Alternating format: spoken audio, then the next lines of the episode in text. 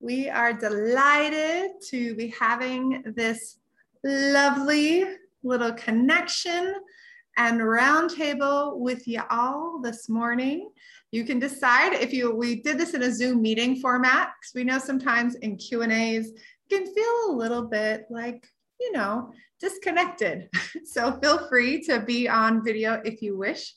Um, we're going to be doing a couple of things today. One is that we're going to be answering your questions um, about business school boot camp for therapists, whether it makes sense for you. We'll share a little bit about that. And then if we have time, we'll also just answer your questions because we're here. Yes. And we want to make sure that this is really valuable to you.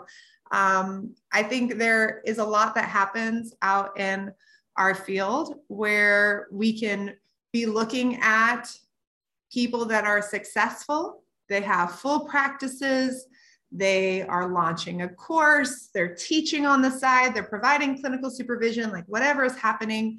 And uh, realistically, what they're experiencing is that while they look successful from the outside internally, they do not feel successful in their household. They do not feel successful. Sometimes um, the finances are not there despite the amount of time they're working. Sometimes the finances are there, but then the life balance isn't. So then people are feeling like, well, this is great that I have this great business, but my relationships are falling apart. My friends haven't heard from me in months, whatever that piece is. So I think that is something that distinguishes boot camp from other programs. Our definition of success is when your practice is getting great clinical outcomes and you are also getting a great income and one is not sacrificed for the other it's a tandem yeah. of you have the income you need for a really good balanced life yes. and you have a good balanced life that allows you to provide the great outcomes for your clients and we work at how those kind of feed each other in this yeah. cycle so yeah. you are valuable you and your clinicians honestly um, if you are running a group practice. There is no one else like you. And there has been this real training that we've experienced um, as clinicians. We are trained to overwork, we're trained to be burnout, we're trained to um, put ourselves in such a low space in the world that we end up really living in a place of exhaustion and burnout. And that feels very normal. That feels like that's how it's supposed to be. Um, I'd love to see in the chat have, have you experienced that in particular of feeling like, hey, like this is, I, I really learned lessons that don't feel sustainable. Like I learn lessons about business, I learn lessons about caseloads, I learn lessons about fill in the blank that are not really making this work for me. In fact, for a lot of successful therapists who come to us and say, I want to launch a course, I want to expand into group practice, I want to do retreats. More often than not, while that is a dream, the actual motivation is that their life and their livelihood isn't sustainable right now. Their caseload is too high, their income is too low. It's not just, wow, you know, my life is in balance and I have some space and I want to do this next thing. It's, I need an escape from what I've created. This isn't really working for me. And again, there is a, a percentage of successful therapists that are like, no, I'm space, I'm ready for the next thing. And I like my life is sustainable, my income is sustainable, and now I'm ready for something else, something creative. But again, probably if you are one of those people that feels like I need this, I want this next thing, and partially it's an escape, partially it's a I don't feel good about my finances, you are not alone. You're very, very normal. I also want to say how success changes your definition. For example, when we do the imperfect perfect day exercise, if you've been to one of our previous um, trainings, we look at you know what that balance looks like. But then something can happen in life something can happen in our work and what we need to feel successful shifts. So this is something that you're constantly reevaluating. So it's never um, it's never like this uh, hard line of I have now hit success. Because you'll you'll hear talk of when I hit six figures like a number meaning mm-hmm. success. But again it's if we're looking at balance what is balance? If have you ever balanced on anything? It's like this constant like like firing yeah. of the muscles back and forth. It's never just this total like standing in place with no, nothing being activated. Yeah. It's constant give and take. And so that's what we want you to learn in boot camp is how to how to actually balance and be be in tune with your body be in tune yeah. in the sessions and be in tune with what is happening in your environment so that you can continue to push and kind of shift you know the business towards what's happening in your life um, Kelly and I during the pandemic. Anybody get any great hobbies during the pandemic? um, paddleboarding was one for us. And part of what happens with paddleboarding when you start to do it is like initially you feel yourself start to shift. And so then you push down really hard with the other foot and then the other foot pushes down and you're doing this like crazy wobbly thing and you're working and you really fall off. and you fall off. Well i fall off. Kelly falls off. Um, you the more you kind of try to pay attention to it and you try to force yourself into balance the harder it is.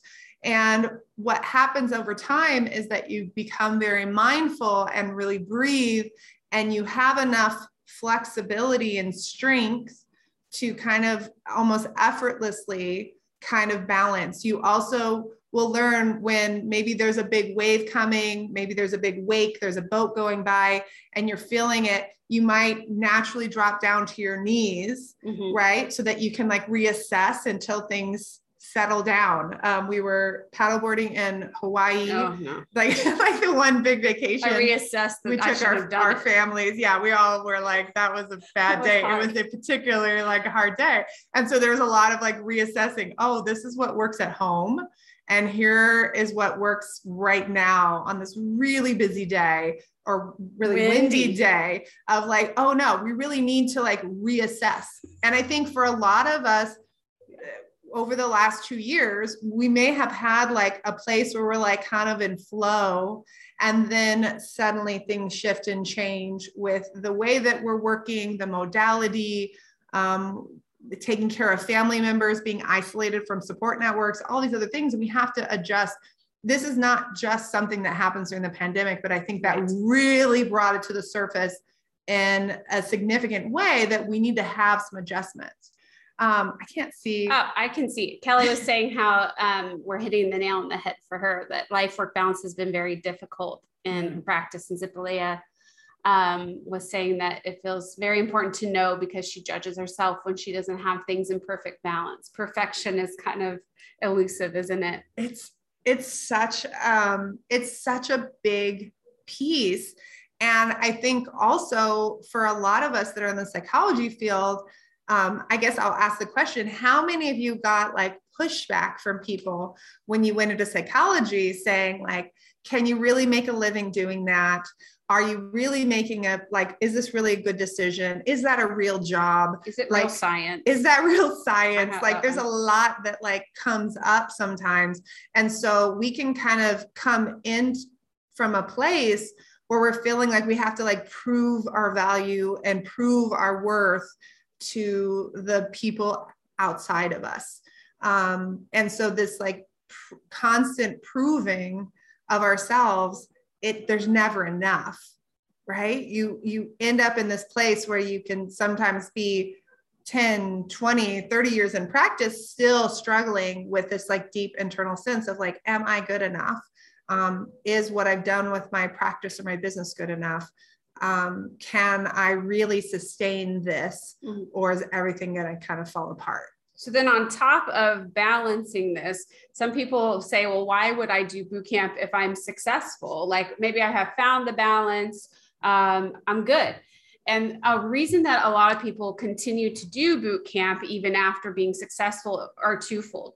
One is to refine and keep pushing that that kind of balance point of saying, wow, I, am good. I like it, but could it even be just a little better? What are some systems I can automate more? What are some, uh, what is you know, I've got this level. Now, could it get just a little bit better? Can I push the outcomes a little better?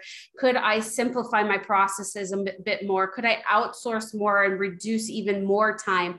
It's sort of, I remember like when I first started taking time off, I kept like pushing, okay, I took two weeks. What if I took three? What if I took four? What if I took a month? And I just kept seeing like how, how far can, how good can this really be? Mm-hmm. The other side of it is that sometimes when you arrive to this balance point, there is enough enough room and enough flow and creativity that you want to explore other options. We're not talking about, oh, stuff isn't working in my practice and I want I want an exit hatch with like doing a course.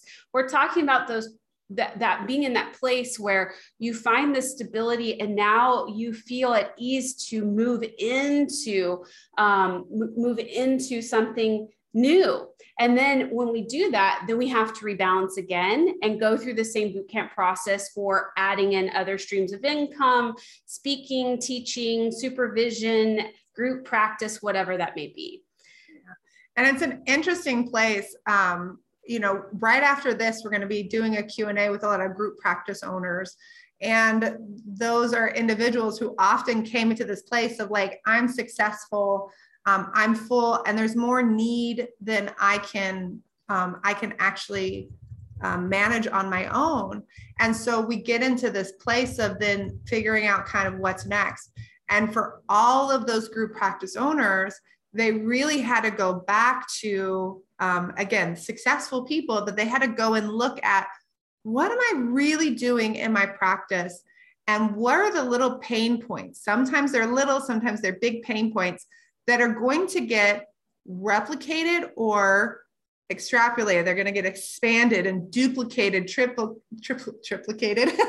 They're going to just get like continue. If you have something that's taking you 20 minutes um, per week that maybe doesn't, that could take five minutes, when you then have 10 employees, that becomes a huge issue, right? Yeah. If you have some issues with your marketing or with the way that you manage your finances, and then you move into a course, you're going to replicate the same things that didn't, that aren't kind of in flow into now marketing and pricing your course. Or you're going to see those cracks get even wider in your practice. So, yeah. like if your marketing isn't on point in your practice, and then you add marketing to a course, not only replicate those issues, but these issues in your practice are going to get bigger and more in your face because, yeah. again, there's less time and things start to get compressed and the cracks start to widen. Yeah. If all of your marketing is something that you are personally responsible for, and then you move your focus over here and it's all about the course, then very quickly you can start to see that your practice starts to go down. And it now that you're marketing this new thing and that's a different thing and it has a learning curve about it your income is probably not going up at the point that your income is going down over here. And so i've worked with a lot of um, clinicians who had a lot of frustration and also a lot of shame about the idea of, wow, I had my practice, I thought everything was good. And then I started to do this new thing. And suddenly it felt like my, my practice just crumbled so quickly. And this other course that I put my heart into, that I love so much, that everybody around me said, Oh, I would enroll in that. I'll mm-hmm. send my clients to that. Oh my gosh, that's amazing. It didn't happen. There's just crickets around. Yeah. You know, I um I just wanted to say, Sir, is it Sarita was saying, I piecemealed everything together and now I need better systems that help things flow smoother. And sometimes you just don't know what you don't know. And so when we are starting our practices, which will lead into Roxanne's questions, when we're starting a practice, for example, if you're in that phase, you are doing your first baseline, right? Of this is what I think. This is what I think the policy should be. This is how I'm going to handle things. Mm-hmm. And then you test that baseline with real experience of having clients. And then from that, you learn where you want to make improvements. And so that's one of the things we want to help you with in bootcamp is that reevaluation piece. And if you're just starting out, Roxanne asked, like, would bootcamp assist with how to start the practice? Because in terms of business savvy, they feel completely lost Yes, because what we want to do is give you better baselines than if you had piecemealed it, for example. That's why some people are saying, well, I'll wait and I'll do it for a little bit and I'll then I'll do boot camp. And I'm like, that's going to be harder because you're going to have to go back and fix things versus kind of starting out with a little higher baseline uh, or improved, more tested baseline yeah. that you can then test against your your clients and yeah everything. our this the baseline of boot camp has been tested with literally thousands of therapists in multiple cities and multiple countries. practice and countries um, rural areas big areas solo practices group practices and we get to have weird even weird like not one off but like 10 off experiences where it's like 90% of people don't have this experience, but maybe five to 10% of people do, we can give a checklist to say, hey, ask this question, read this in your lease, um, make sure and do this because we have seen it happen multiple times that this is like, it's not very common, but when it does come up, it's huge. You know, like one of the pieces that we see, and it, we felt so so um, strongly about it that we actually licensed some some wording from another um, space is a court policy. The amount of therapists that don't have a court policy in place except that I don't go to court. Well, when we're subpoenaed, yeah. we don't have an option of whether we go. they do not policy. care about your policy. but what we can do is make sure that A, if you're subpoenaed, you're going to get paid. Mm-hmm. Because otherwise, what will happen, you have whether you have a private pay or hybrid or insurance based practice, you may have to cancel an entire um, day of clients. Sometimes it'll get rescheduled. You have to cancel two or three days. And they don't care. They're not going to work around your schedule. Every once in a while, you'll get a judge that will, but it's not the norm. But what will happen is if you have a court policy in place that you have to get paid, then the person that subpoenaed you, the particular lawyer, has to ensure that you're paid for you to be there.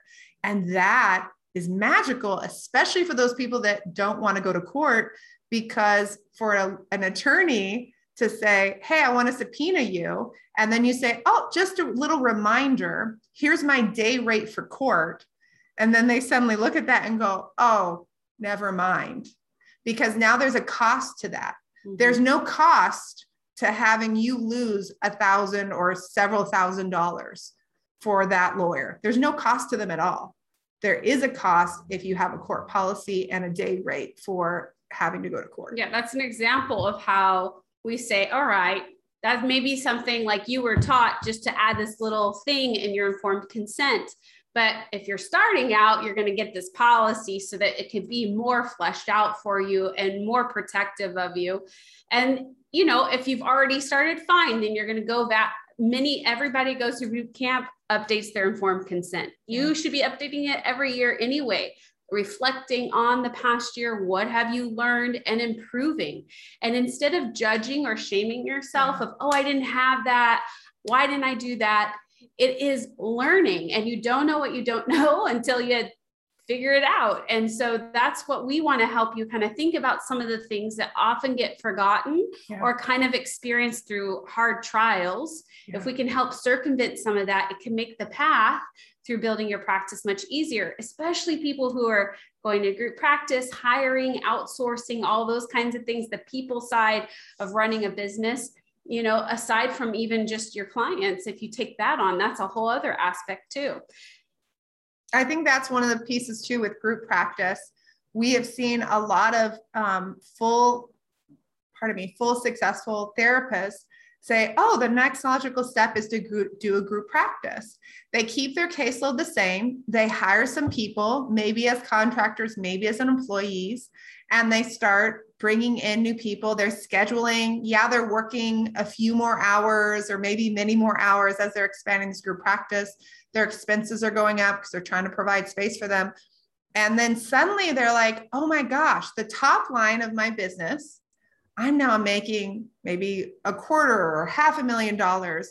But the bottom line of my business, my profitability actually went down and I'm working more hours. So my life balance went down and my profitability went down and my income went down. What did I do wrong? I'm literally paying to do more work, right?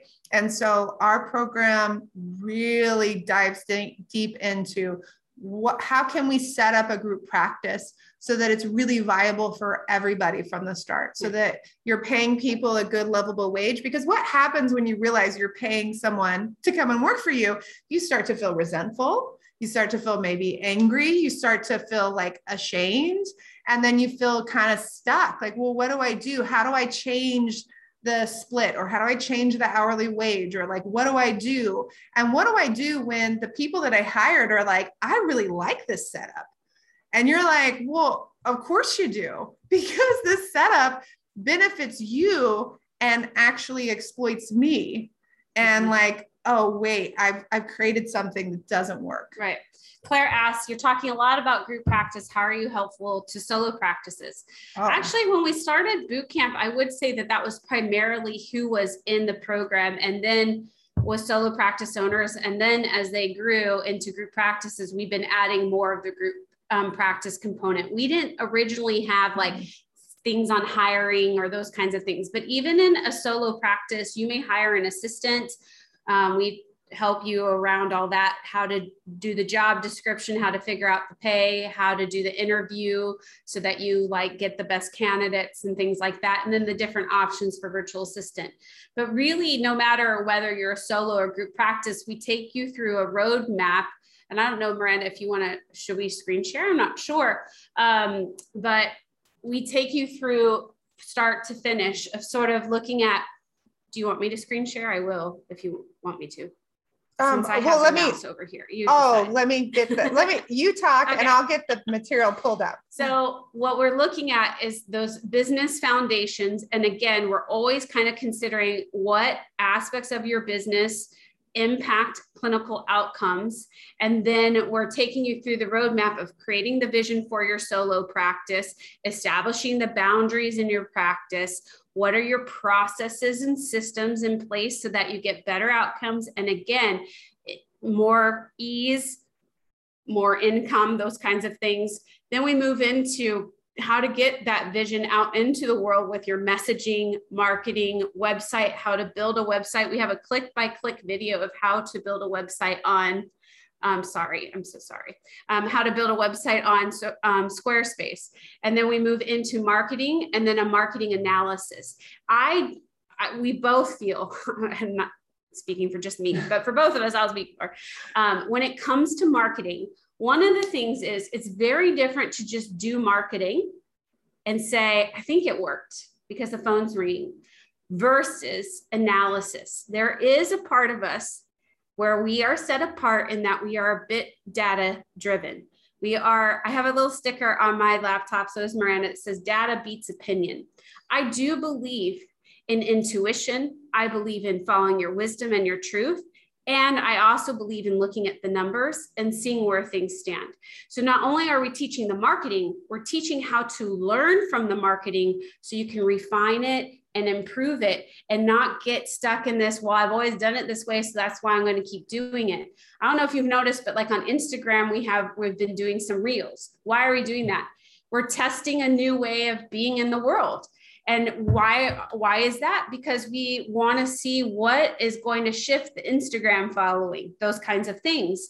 But why is that? Because we were starting to get an increase of instagram um, to our website why so it's all decision based on data and really trying to help you analyze the marketing so you're not doing all the things all the time but that over time you refine it because we would like to see anybody in practice to get to the point where they do the marketing but it isn't taking up all of their their yeah. time so do you want me to share this yeah. roadmap this is the roadmap that we take you through so this just shows you kind of what we go through and it's a step by step. So 12 steps.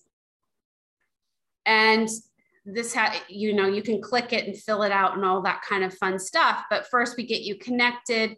Then we take you through how to have the conversations in your practice, whether you are a group owner, you have an assistant that works for your solo practice, or it's just you answering the phones, and whether you're talking to parents, couples, or individuals. We have different scripts and different scripts too for virtual versus uh, brick and mortar kind of practices. And I think this is a, a huge piece that a lot of, of business owners are spending too little or too much time on the phone, and they're not really um, prepared to have people really understand what they're agreeing to um, when they sign up for therapy. And so right. that can look that can lead to no shows, reschedules, people coming really inconsistently, people not really like engaged in with the process.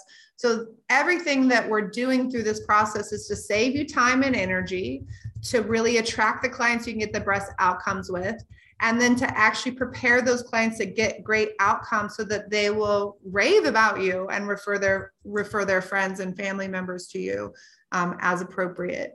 And so we take you through that process. Then we go into really getting clear about, uh, we have some very specific kind of things we want you to focus on and developing your vision, looking at client centered processes that make it easier for you and your clients. Again, apply to solo or group practice, how to get organized um, and then moving into our magic dashboard. Now, this is a really large Excel document that people say is that's why that alone is worth the cost of um, of boot camp. But basically, it grows with you. So if you're a solo practice, it helps you figure out like what is my ideal fee to allow for me to take vacation, pay for retirement, health insurance, all what do I really need to be charging, not just to eke by, but in order to make sure that I have a healthy life. Mm-hmm. And then we can move into if you had a group practice, what would pay scales look like? What, you know, when do you break even? Did you know that when you hire your first clinician that you actually have some costs that you have up front that you don't break even right away? Mm-hmm. Then looking at what kind of benefits you could offer them. Then if you wanted to add speaking or group therapy or other kinds of courses, and we have calculators for that. So that's a big uh, focus in boot camp is working on some of those financials and getting your financial house in order, both personally and professionally, tying mm-hmm. it together, making sure you have a team to support you, whether that's just an accountant or an accountant and a book, bookkeeper and a financial advisor. And then we we do work on some of the money mindset stuff, and we are committed to looking at it from an intersectional kind of standpoint of understanding. We all have different privileges. We all have different stories. And it's important to like understand the money stuff. Then we move into the marketing how to write the message which you got a taste of just a taste of in our marketing masterclass. We work on revamping the website so that you improve your ranking and that your website if you for example if we've been around for 10 years that really works to our advantage for our ranking because we've been working the website for a very long time. And so um, the sooner you get it um, ranked the longer you're going to hold that position and we want to show you how to do that. I think this is another thing too. So i know we have this mix of people that happen to be on this call but yes. we're talking more about successful practice in general. When you are starting from scratch, it's harder and you're a brand new business, it's a little harder to get to that first page of Google. But if you've been established and you've had a website for a while, making tweaks and understanding the SEO can actually have a bigger, faster impact. Yeah. Um, you can climb up the rankings more quickly than someone that's new. Now, that's not to um, that you can rank new. You can rank new. We help people do it all the time. We've had people where they filled up their practice in six months from a brand new website yes. and they were done and what have you. Like that's great. But even if you're someone who's saying like, oh, I haven't done this stuff for so long and I have this this website, it's never worked for me. Know that we can teach you how to make that website really work for you. Yeah. Um, then we work on a quarterly marketing plan that we teach that also coincides with an analysis of your marketing as well. And so we just, this is kind of the roadmap. And again, there's tracks. So if you're in group practice, there's some, some additional like lessons than when you're in solo practice. And so it's really there to grow with you no matter your phase of practice, starting started in struggling, I'm successful or successful and wanting to move into group practice or in group practice. And Melvin asks, I have a successful practice, which I need to change how I'm doing. How can I work the boot camp around my practice? Absolutely. So you're going to go down the path, um, even in, within the orientation of setting a schedule that really works for you and getting into that time. When we have a successful practice, it's very easy to get stuck with working in the business and not on the business. So we're just kind of keeping the plate spinning, but we're never taking a step back to look and go, wait, what plates do I need to put down? What's really working and what isn't. So we're going to really ask you to carve out some time to work on it. And we're going to start in with the vision and give yourself a little bit of freedom through boot camp in that module one to really reassess and say, you know what, if I was to just tap into my own self and intuition, what would I be creating? What would really work for me? And then look in and adjust and say, oh, how, what is in line? What's already working? And what are the places that aren't. And then you'll be able to go step by step through our process to get everything aligned in with that initial vision, that initial perfectly imperfect day that you had, and make sure that we're carving out um, the vision that you want while also maybe even like smoothing out the pitfalls that maybe you've already experienced, but maybe you haven't yet. Right. So we're going to clean up things that you haven't even noticed you're going to take care of things that you have noticed but maybe you didn't know how or what the easiest way to like make those shifts were. And then you're going to go through that whole process and at the end go oh wow this is an entirely different practice. And then you're going to be able to kind of do that work sit with that practice and then maybe you come back in six months and then reassess and go okay i've been living this new life and i've been living this new practice for the last six months. Now let me reassess again. Let me tap in. What's working and what isn't? And usually it's that second or third time through where like now you're you're like okay I've got every the basic foundation is there. Now. I can really laser point in. Maybe there was an area that like the first time I wasn't ready to go there in the way that I am now. Maybe I'm ready to go into social media and I wasn't before. Maybe I'm ready to really delve into my finances in a way that I wasn't before. So you'll dive down deep into that until you just feel rock solid in every area of your personal and professional life. Um, there is so much data um, for for us with our clients in boot camp that this doesn't just impact their professional life it impacts their personal life as well. That's the nice part is that you have data mm-hmm. right? Not when you're starting out you don't really have data. But when you've been doing it for a while and you're busy and successful and then you're like i want to do something and you're like but i don't have time that is a red flag of whoa i successful for you might be shifting to a redefinition of i have a practice that allows me to take time away, that allows me to work on the business, like Miranda is saying, instead of in it. And so what happens is when people have successful practices and they come into boot camp, there's a bit of like a, it's like an accordion effect. There's a squeeze and then a release of like, ooh, this is the stuff I need to change. And then as you change it, you start to find more expansiveness in your life. And then it's sort of like if a, another training came along or an opportunity came along, it wouldn't feel like, oh, how am I going to fit this in? You've created something that allows for that to come into your life with ease. Is that helpful? I think so. I think he great... says it's yes, that's true for me. we love these questions. Keep asking them.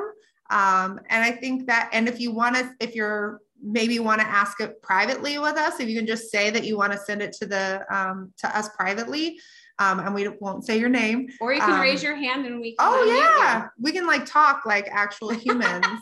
Um, i know. So crazy. You can raise your virtual hand or you can um, take off your make your video so we can see your face and you can raise this hand, right? Mm-hmm. All that fun stuff. Um, I think it is, I, I think the other thing that's so important about um, successful practices in particular, taking some time to kind of reassess is that we, once you're successful, again, whatever that means, you are now mentors. You are someone that other people are looking up to. And if you've created something that doesn't really work for you and that doesn't feel good, that can be um, so incredibly painful. And sometimes we can inadvertently like bring other people down a path that we wouldn't really recommend. Right. So on the surface, it looks great, but underneath, you know, your little feet are just going like a little duck in the water, but it looks so smooth on the surface, but you're just working and all the things. So we want to create a dynamic in our field. Like we are the worst paid master's degrees. Like when you pull those top 10 lists, it's not just one, it can be multiple um, different degrees that are all not top 10 lists. Like that's, that doesn't need to be that way. And we don't need to be burn out trying to provide good clinical care. When we read the stories of what happens for therapists when they lose their license, when they kind of burn out of the practice, you can see that this person has been struggling with burnout for a long time. The decisions that they're making are just so wild sometimes.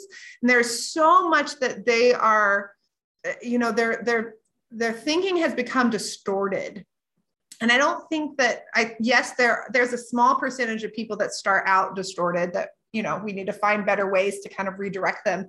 But i think there's a lot of people that over time their thinking gets distorted as they get more and more burnt out.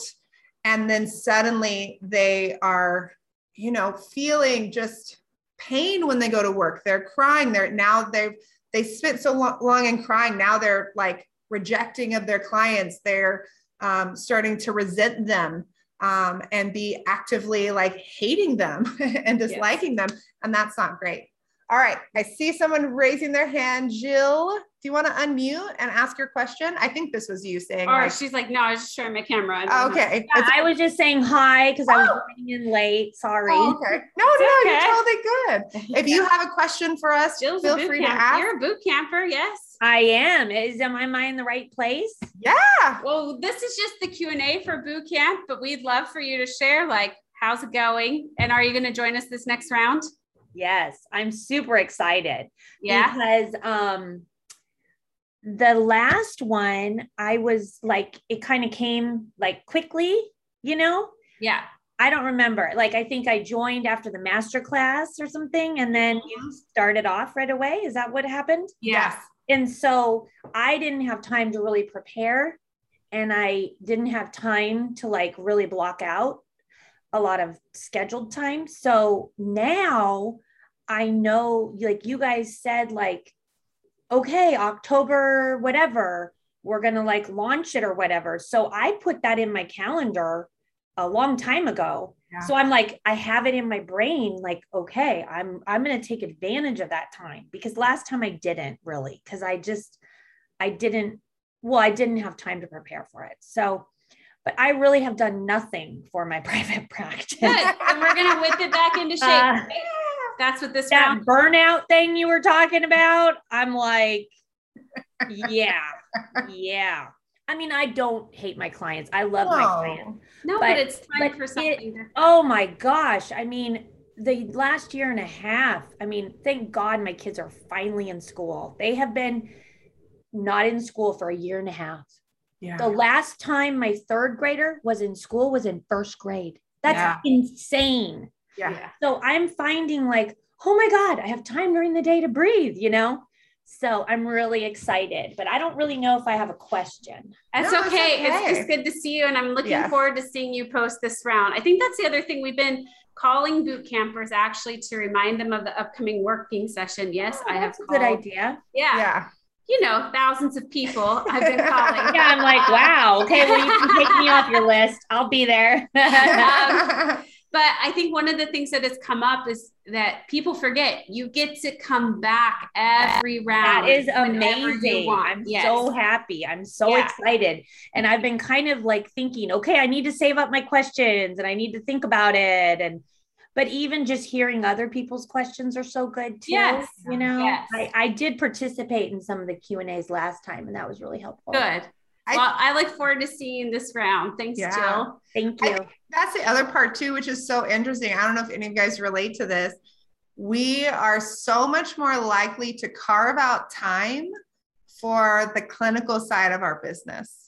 So to go to a clinical training, to send that time, it is a different level of attention that we often give it. But the when you go through the boot camp process, you're going to find that this has a huge impact on your clinical outcomes.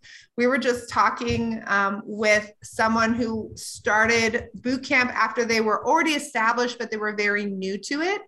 And then they um, started, so 2018, they looked at their outcomes and their initial clinical outcomes of even just people having mutual terminations where both people are like yes versus dropping out of therapy they went from having mutual terminations in the 30% to 97% of mutual terminations. Like people really are connected in.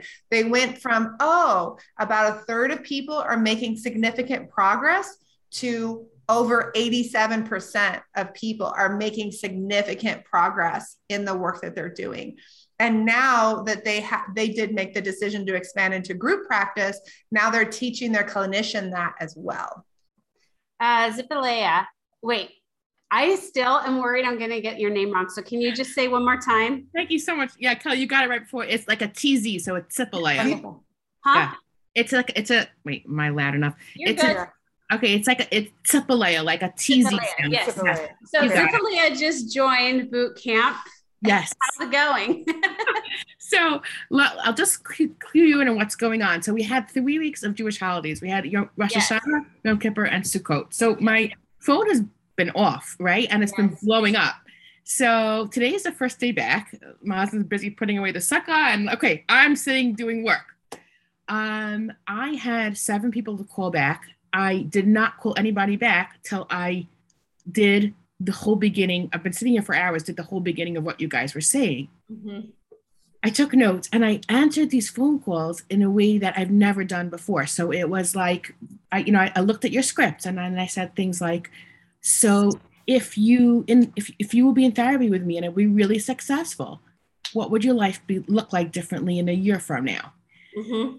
Like two or three people were like, no, I don't want to do any goals. I just want to sit with somebody. So you're not the right client for me. Ah, I love it. Right. I sent so I have two people that are two colleagues who are looking to fill up their practice. I sent I sent them. And like for me, it's like, oh, thank God. Because you, you're just wrong for me. Um, one person said, like, I'm not so sure. I told her my free schedule. She goes, no, absolutely not. Again, it, it was it was great. Like they're not coming in and then we're not fighting about this, or like, and I'm giving them a very low fee, and then I'm upset. Okay, and then three, I booked. Yay, congrats. And you booked where you guys were in alignment on what they were looking for, what you could provide, what the schedule was, and that like it felt in flow. It wasn't just let me take everybody and then sort it out in the office and then refer them out. And now you just saved, you know, four people from and you from having this experience because again, I want you guys all to hear this. It takes more energy to onboard and refer somebody out than it does to screen them out during the consultation and only bring in people that you're pretty darn sure that it's a good fit.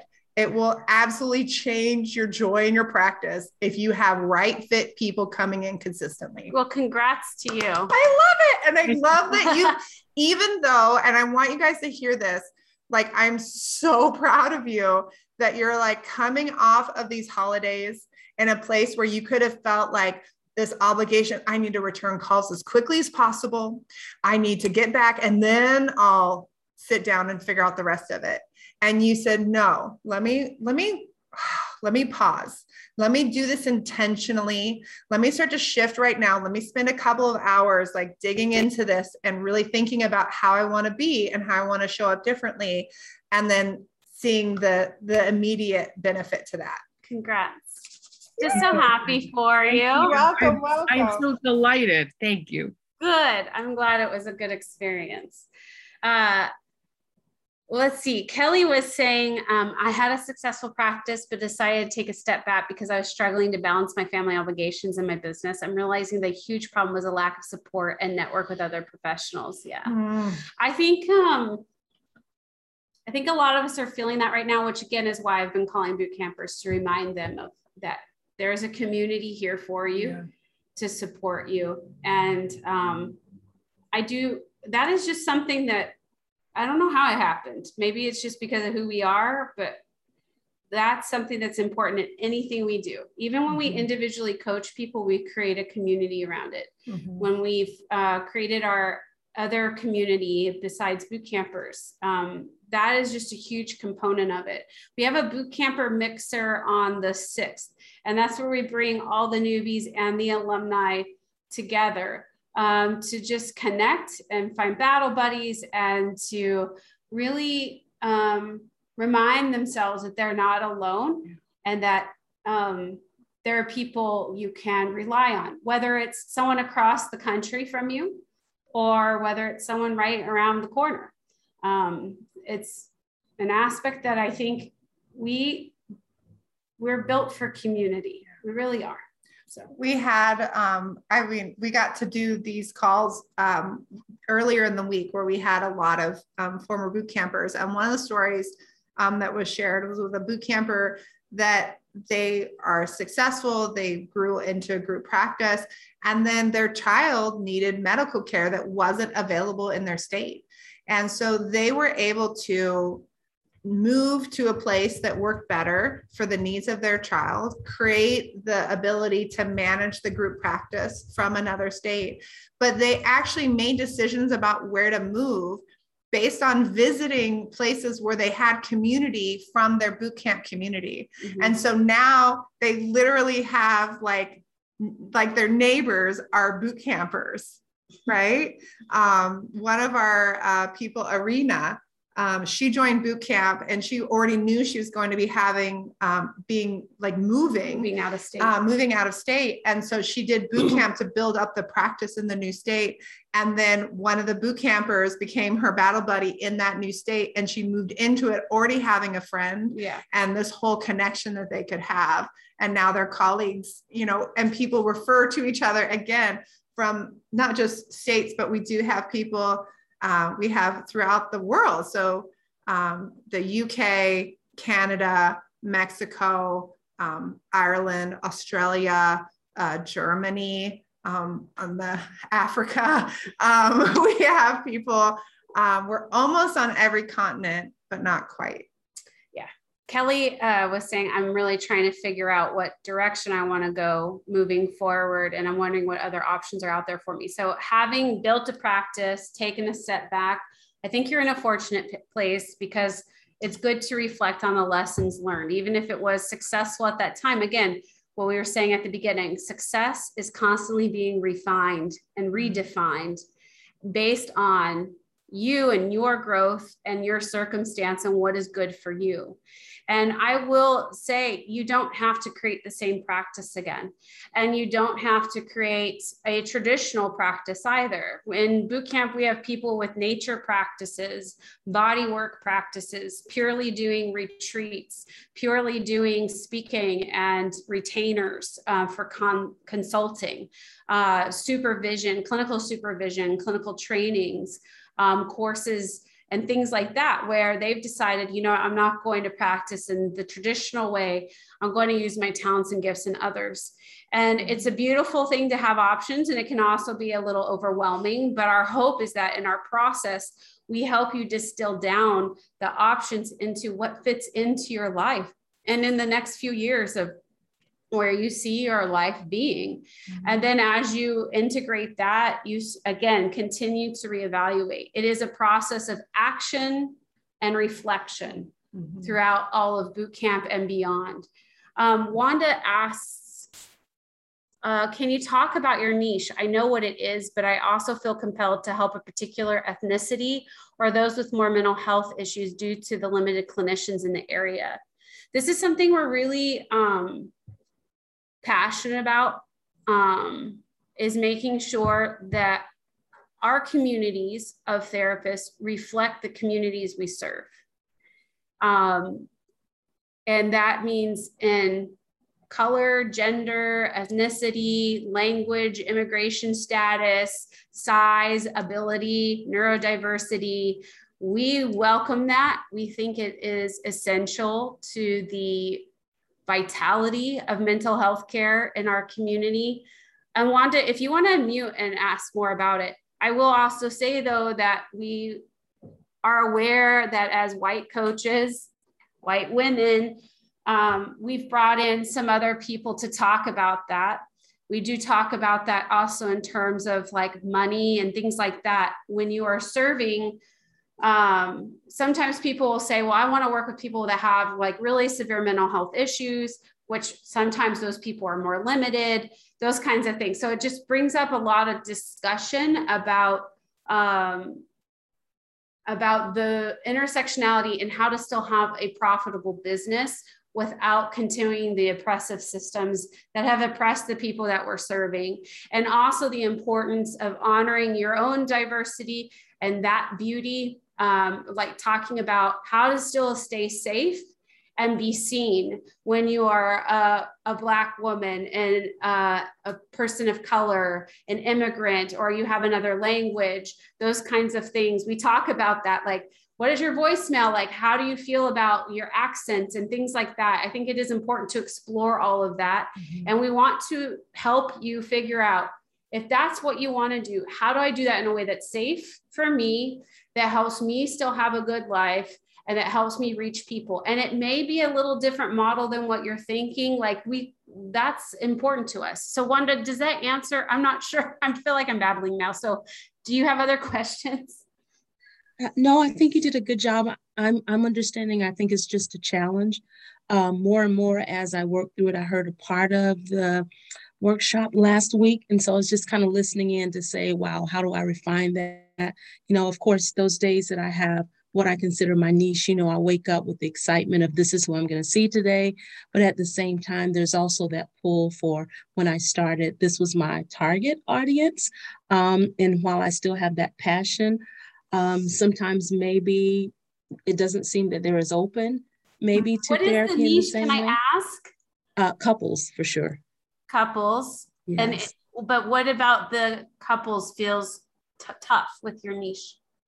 Uh, actually that part is not so tough, you know. Um, but I think working with others outside of that, once pers- a person sees that you're a person of color, they need that connectivity. Uh-huh. Um, and so when I look at, you know, counselors in the area, many times I might want to refer, but there's not really anyone around.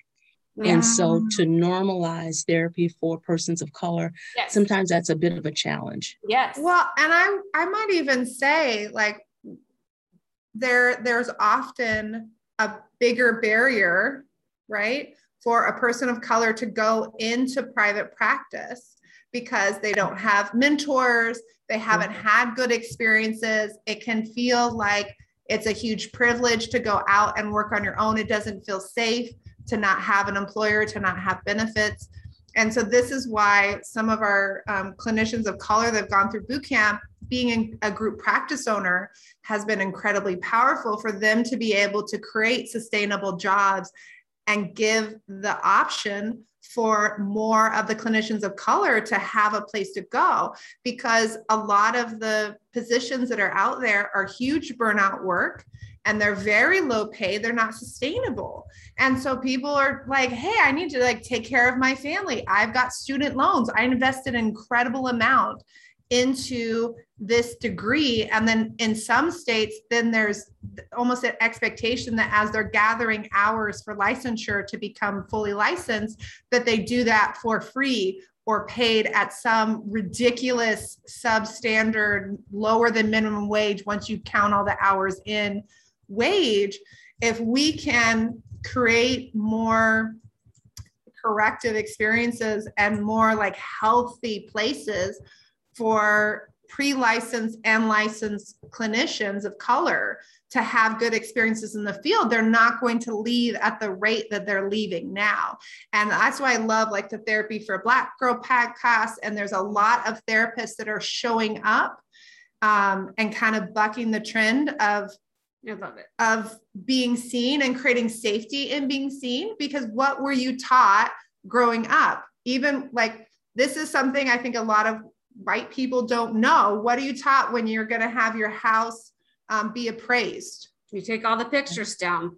Absolutely, yes. right and that No identification. it will get appraised at a whole different level But we Yes. want you to be seen. And I think just your visibility alone can also shift some of that mental health stigma within the community. But also, um, there is, we have like groups of people that are organizing in boot camp to have discussions around this that refer to each other.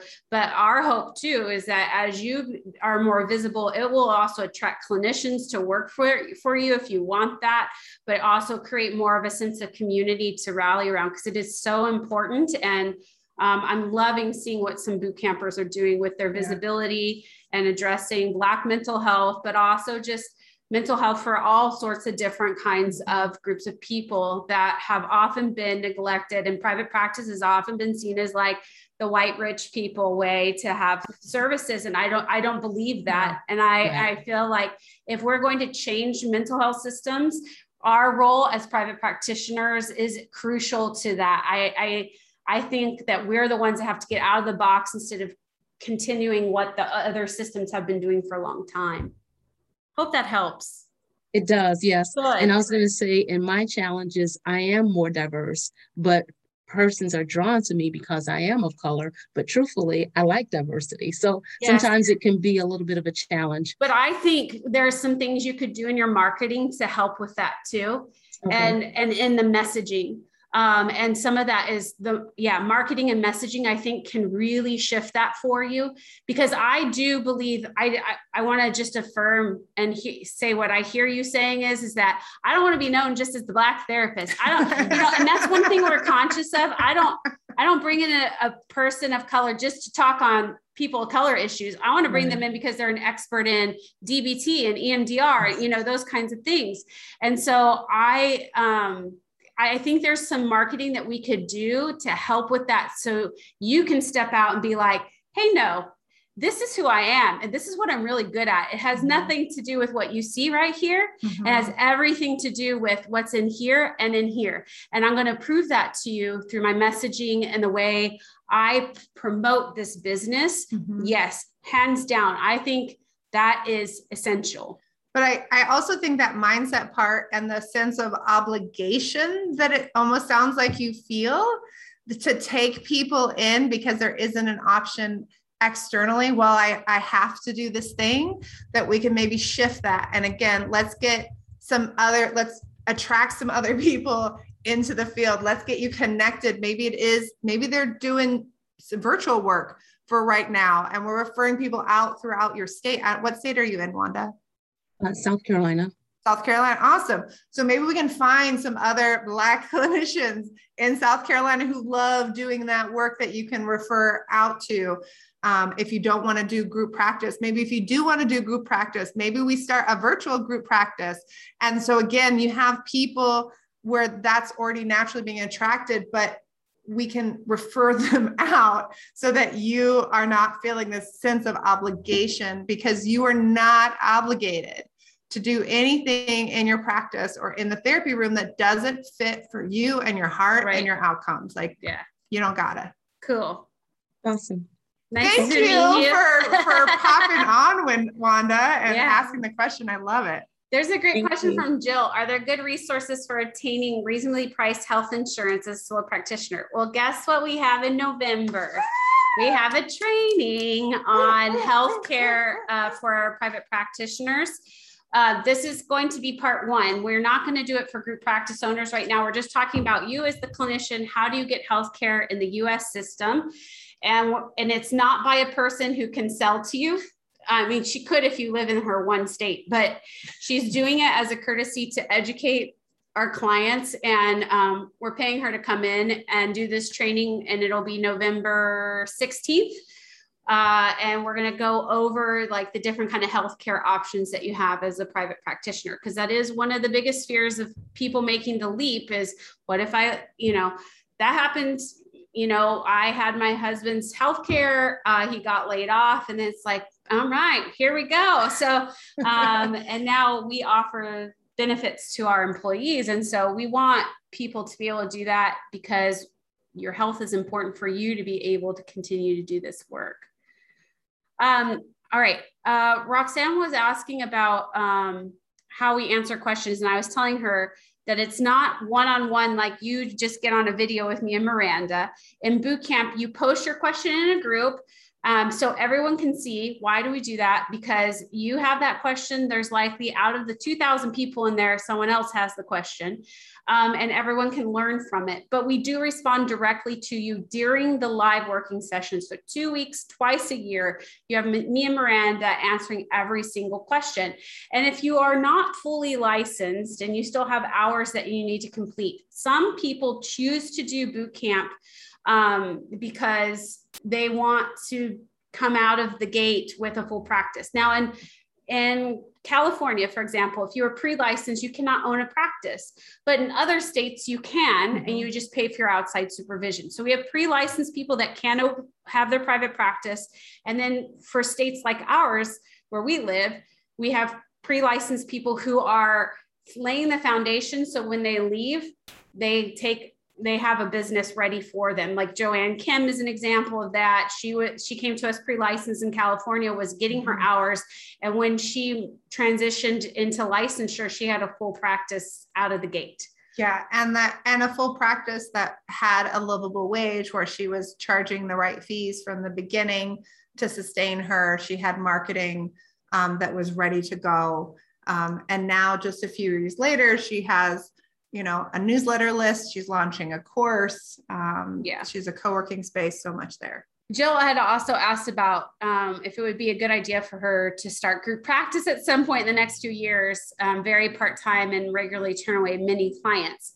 You can actually have a part-time small caseload and start hiring. You don't have to wait till your caseload is full for you to hire what it comes down to is doing if you want to this round joe of boot camp you can do it through the lens of do i want to do a, pri- a group practice in the next year or two